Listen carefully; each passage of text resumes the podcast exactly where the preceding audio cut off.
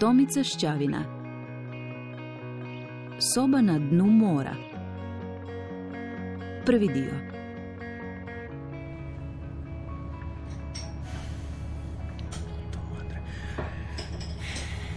Ne mogu vjerovati da mi je ovo napravio. Kaže Santino polirajući vilicu. Mislim, nisi ti kriva. Znam da nisam kriva.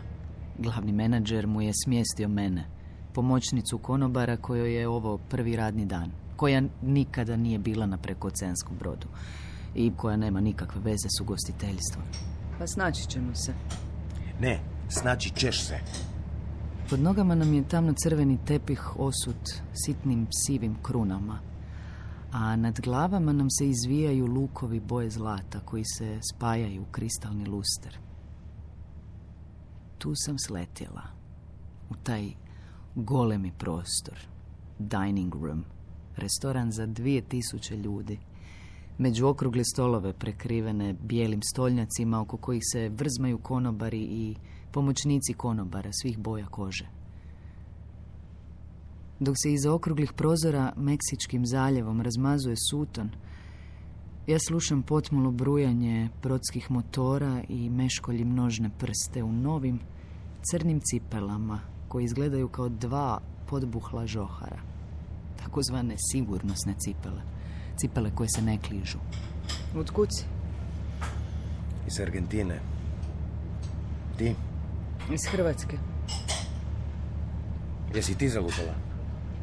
Dobro ti stoji ova perika. Šta ti je to na rukama? Šta je to? Znojnici? Ajde, makni to. To nije uniforma. Pravim se da ovo zadnje o znojnicima nisam čula. Gledam u veliki tamno smeđi elipsasti pladanj odložen na kolica za posluživanje. Na tom pladnju bit će tanjuri za glavno jelo, juhu i salatu. Piramide šalica i drvoredi čaša. Za podizanje takvih težina treba čučnut, smjestiti rub pladnja na desno rame, uspraviti se ne svijajući kičmu i podupirući otvorenim dlanom sredinu pladnja, jurnuti u smjeru u kojem ti konobar kaže. Slušaj, za pet minuta će glavni menadžer održati motivacijski govor. Što? Vratio se naš stari menadžer. Ima super ideje. Kakve ideje? Evo ti si njegova ideja. Da. Mislim, tu si sa mnom kao pomagat ćeš, a nisi nikakvu obuku prošla. Radiš, a nemaš pojma šta radiš. Ne znam kome će biti gore, tebi ili meni. Istegne ruke, uvisi i počne raditi kružne zamahe prema natrag, razgibavajući lopatice. Moj prozirni odraz, zatvoren u okno prozora, gleda me i pita Jesi li zalutala? Poletila sam iz Zagreba, sletjela u Houston, u Galvestonu se ukrcala na brod i evo me u Meksičkom zaljevu, na četverokatnom kruzeru s 2000 putnika i ko zna koliko mornara, konobara, strojara, kuhara, glumaca, liječnika. Jesam li zalutala? Zalutala. Zalutala. Premećem tu riječ pod nepcem kao bombon. Zvuči kao da je smislila Tea. Ajmo. Evo ga, stiže klaun. Vidiš onog čelavog? To ti je paezano. Šta to znači? A to znači da dolazi iz tvoje države. Aha, zemljak, Hrvat, to misliš? Da, da. A? Paezano. Ajgor. Igor, Ajgor. Dobro večer svima! Imali ste još jedan uspješan tjedan, je li tako? Da! Imat ćemo još jedan uspješan tjedan, je li tako? Da! Tako je, tako je, tako je, to želim čuti od vas. isključujem se.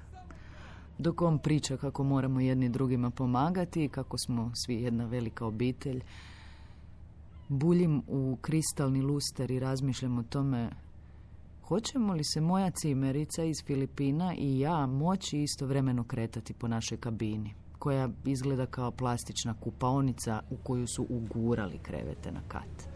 We love you, man! To kaže na kraju svakog motivacijskog govora. Želi reći da kao gostu moraš prići širom otvorenih ruku, kao, kao da izgovaraš We love you, man. Vidiš, vidiš onu tamo, onu nizozemku, vidiš ju? E, ona ti, ona ti je tu jer hoće kupiti BMW. I sad gledaj tamo. Viš onog malog? E, taj mali ti je Britanac. I njih dvoje, oni su ti jedini. Jedini. Jedini zalutali. Svi ostali su ovdje zbog gladi, siromaštva, ne znam, straha. Mene, recimo, mene ganja policija. Eto. Zašto? Što se bojiš? Pa nisam kriminalac. Ne, ma mi, zašto te ganja policija? Aha, da, jer sam švercao plin. Plin? Gdje? Iz Urugvaja u Paragvaj. A ti šta je? Zašto si ti ovdje? Ma trebala mi je promjena. Santino prezirno mahne krpom po zraku i kao da je tom krpom otvorio neku drugu stvarnost. Vrata restorana se otvore i u restoran nahrope gosti. Brbljanje zvuči kao mnoštvo glasovnih guma za žvakanje. Teksašani. Navodno, dragi i darežljivi gosti. Šta stojiš tu? Šta si se ukipila? Idi od stola do stola, predstavi se i pitaj šta će popiti. Ajde. Pozdravljam, predstavljam se i ponavljam tu glupavu rečenicu. Dobra večer, ja sam Đana, dolazim iz Hrvatske i vodit ću računa o vašem piću i preljevima za salatu. Za Hrvatsku uglavnom misle da je bivši dio Sovjetskog saveza. A Đana izgovaraju Đajna i tome se skupa smijemo. Na papir zapisujem mineralne sokove, dijetalne kole. Jedan stol, drugi, treći. Santino stoji pored naših kolica sa čašama i tiho psuje. Džana, neko ti je ukrao vodu. Ne razumijem. Šta ne razumiješ? Onaj Turčin tamo možda ili onaj Indijac, vidiš onaj skroz lijevo koji, evo, upravo naljeva vodu svojim gostima. Slušaj, ajde sad ti lijepo ukradi nekom drugom vodu. Ajde. Molim, Ukradi vodu. ma neću, idem po drugu vodu. Nemaš vremena, Džana, gosti su ti žedni. Pogledam prema udaljenim vratima iza kojih još nisam bila. Tamo je strojarnica ovog restorana. Praonica suđa, kuhinja, ostava. U pravu je, dok bih ja otrčala do mjesta s pitkom vodom, pa do ledomata i natrag, Santino stisne vilice, osvrne se nekoliko puta lijevo-desno, ode do najbližih tuđih kolica, prirodno, kao da pleše. Mazne bokal s vodom. Gurne mi ga u ruke i smoče mi rukave. Evo ti, evo ti, evo ti, ako hoćeš opstat ovdje, ajde. Pa čekaj, znači, opstat ovdje znači što? Početi krast.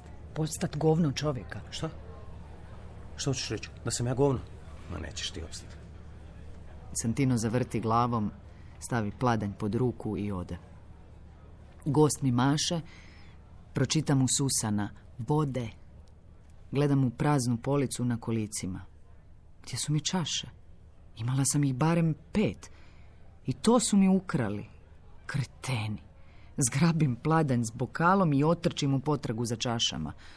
Ulijećem u nepreglednu tirkiznu prostoriju puno pare, znojnih konobara i njihovih pomoćnika koji trče uokolo s pladnjevima na kojima nose pića, salate i bokale s vodom. Buka je nepodnošljiva. Lupanje tanjura, dovikivanje na neprepoznatljivim jezicima, mlazovi vode, krčanje automata za led.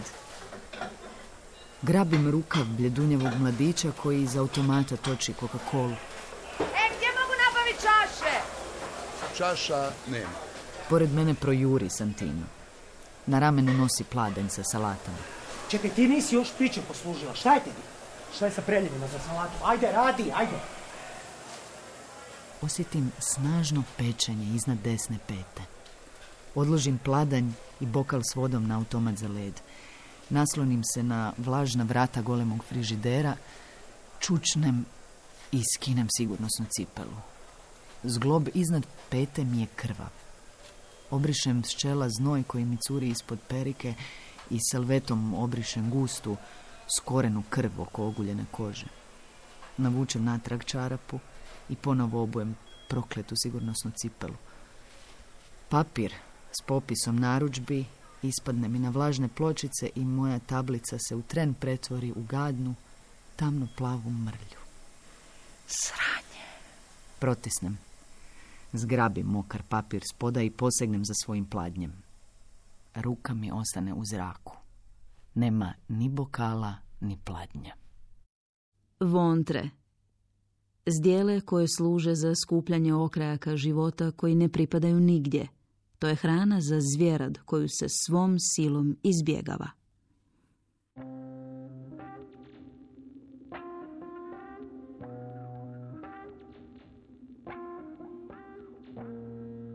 Draga Tea, moram ti pisati. Moram ti pisati makar si mrtva. A i ja sam na neki način mrtva. Ja sam najbrži mrtvac na svijetu. Moram spavati, znam da moram, ali treba mi još bare minuta. Sjećaš se kad smo u trećem osnovne učili gledati na sat? Vježbali smo na onoj okrugloj kartonskoj faci s crnim brkovima koji su zapravo bili kazaljke. Okretale smo brkove i doznale da vrijeme nije nevidljiva koža prostora, nego procijep među brkovima papirnatog lica. Prije nego što je vrijeme postalo brkato, pola sata je bilo vječno, a ulica u kojoj smo živjele beskonačna. Dok smo skakale po lokvama i na asfalt pljuckale koštice od trešanja, nebo je bilo tako blizu da nam je vraćalo odjeke. Vrijeme nas je nosilo prostorom i mi smo bile mala, punašna jedra ovoga svijeta. Minuta je prošla.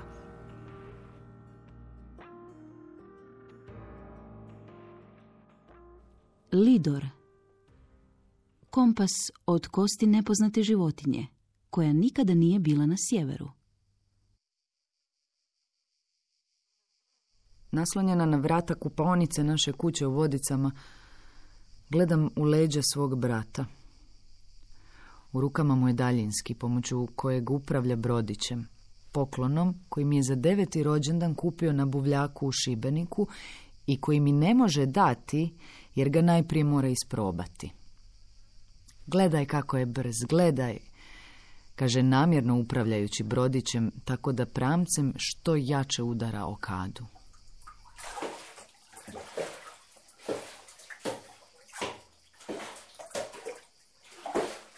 Izvlačim ključ iz ključanice, izlazim iz kupaonice i nečujno zaključavam vrata. Odlazim u kuhinju u kojoj mama miješa jaja i brašno za tortu. U zemlji, pored kaktusa, prstom radim rupu i u rupu guram ključ. A šta će prkaš po zemlji? Kasnije ćeš grist nokte pa ćeš dobiti gliste. Kuhinja je okupana svjetlom. Ljeto je. Znojimo se, ali dan je premazan srećom jer mi je danas rođendan. A za rođendan sve mora biti gala, tako kaže tata. A mama ga sluša. Mama ga uvijek sluša. Osim kad joj se u glavi nešto strga, pa mu u lice saspe bezbroj rečenica koje počinju s ti si. Osim što je niš koristi, kurvar i govnar, moj tata je i neko kome povremeno gleda u oči. Za razliku od mame, koja me uvijek gleda u operiranu zečju usnu. Sretan rođendan, sine. Na sebi ima razdrljenu bijelu košulju kratkih rukava, a ustima velike umjetne zube koje mu je poklonio brat iz Švedske. U rukama mu je bijeli paket. Za mene? Kako je težak. Pa, za veliku curu, veliki poklon. Kaže tata, a onda priđe mami i uštipne je za dupe. Mama tiho zareži i popravi haljinu s plavim i bijelim prugama koju je u zamjenu za deset teglica ajvara sašila susjeda.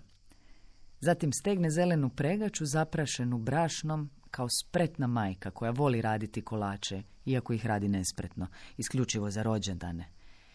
I meni se na trenutak učini da je sve u redu. Na zidovima su mrlje od vlage koji izgledaju kao štrumfovi. Tata je u zoni prijateljstva. Mamini hormoni su u dobroj konstelaciji. Rođendan mi je I nema brata. Nema brata. Trgne me lupanje na vrata. Domagoj! Mama obriše ruke o pregaču i požuri prema vratima od kupaonice. Tata otvori pivo, zatvori oči i potegne nekoliko velikih gutljaja. Zatim me primi za ruku i zapleše sa mnom na zvuke glazbe koju samo on čuje. Jana, gdje je ključ? Ne znam. Valjda mu se zaglavi iznutra. A ti, je- molim te, jesi ti normalan? Ona maltretira Domagoja, a ti s njom plešeš. Pa da si odgojio kako treba... Nisam je ja odgajao, nego ti. To je, to je tvoj posao. Mičem se od njega. Mama me ponovo pita za ključ, ali već sam se toliko navikla ignorirati je da mi se njezin glas stapa sa šumom vodokotlića koji dopire iz susjednog stana. Lupanje iz kupaonice postaje sve žešće. Koji luđak uništit će vrata. Jana, gdje je ključ? Odjednom žestok tresak. Mama izleti iz kuhinje, a tata i ja se pogledamo. Jebem im sve da im jebem. Štok je razvaljen. Zatim uzme mikser i počne s njim zvrndati po zdjeli u kojoj je zamutila smjesu za tortu. On ima 18 godina, Đana. Mogao bi te odalamit. I šta onda? Gledam je ispod oka. Sigurna sam da to priželjkuje. Znam da nikad neću dobiti brodić na daljinski, kao što nisam dobila ni prošlogodišnji poklon, skate bez jednog kotača. Znam da je u bijelom paketu koji mi je tata donio nešto šarmantno i neprikladno, kao na primjer 30 godina stara slikovnica na ruskom. Znam da će puding u torti imati grudice i da ćemo pola torte dati susjedi koja je mami sašila haljinu. Znam sve. Imam deset godina i u svijetu više nema nepoznanica. Kavlaz. Gmaz koji se hrani nedovršenim pričama, a nije biće iz bajke. On je najteže biće na zemlji. Ne mogu zaspati. Zbog brujanja motora i zapljuskivanja valova imam osjećaj da nisam u potpalublju nego u veš mašini. Umom mi lete slike od prethodne večeri. Lica gostiju, preljevi za salatu, gomila posuđa sa zgnječenim ostacima hrane. Gosti su bili nezadovoljni, čekali su piće skoro pola sata. Ženi koja je htjela kavu bez kofeina, zabunom sam dala kavu s kofeinom, pa joj je skočio tlak i izlupalo joj se srce. Razbila sam osamnaest tanjura. Samo su mi skliznuli s pladnja. Svi su se okrenuli prema meni i zapljeskali. Tako se to ovdje radi. Kad neko nešto razbije, ljudi plješću da se prikrije katastrofa. Do kraja večeri Santino je bio lud, a ja sam šepala, krv mi se cijedila niz rubove sigurnosnih cipela. Prsti su mi bili ljepljivi od dijetalne kole, želea od mente i kolača od sira. Moram spavati, moram spavati, moram. Iza mojih zatvorenih kapaka na crnoj podlozi unutarnjeg mrtvila, kao kredom ispisana, niču slova.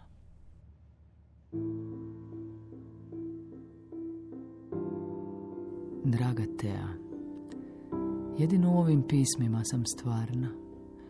Sve ostalo prolazi mimo mene, kao slučajno bačene strelice. Moram se vraćati u prošlost, u djetinstvo. Tamo mi je nešto ostalo. Tamo si ostala ti. I šalice, šalice. Od malena sam znala da to nisu obični predmeti. Koristila sam ih u posebne svrhe, vješala ih o zid pored kreveta i u njih skupljala sadržaje začudnih značenja. A sada, kao da mi se sudbina smije u lice. Šalice su nešto drugo, vrijednost koja se temelji na otimačini, na zakonu nestašice. Moram pobjeći. Moram se vratiti u djetinstvo, oživjeti to nešto, tebe, nas. Znam da smrt sve briše, ali smrt je zaboravila da imaš mene. Sjeti se. Sjeti se onog dana kad se poštar napio, kad je bauljao ulicama kao da sam sa sobom pleše kozaračko kolo. Dok se išao iza grma popišati, maznule smo mu torbu koju je ostavio na zidiću i sakrile je iza kontejnera. Iz prikreka smo ga gledale kako se vrti oko svoje osi, psuje i čeka, čeka, kao da je torba pas koji će mu se iznenada vratiti. Imali smo deset godina. I s poštarevom torbom zamotanom u tvoj kaput brzale smo prema polju. Bijele, plave i žučkaste koverte. Pečati, valoviti kao stilizirano more, okrugli i ispunjeni avionima i datumima. Ukrale smo torbu punu komadića nečijih života.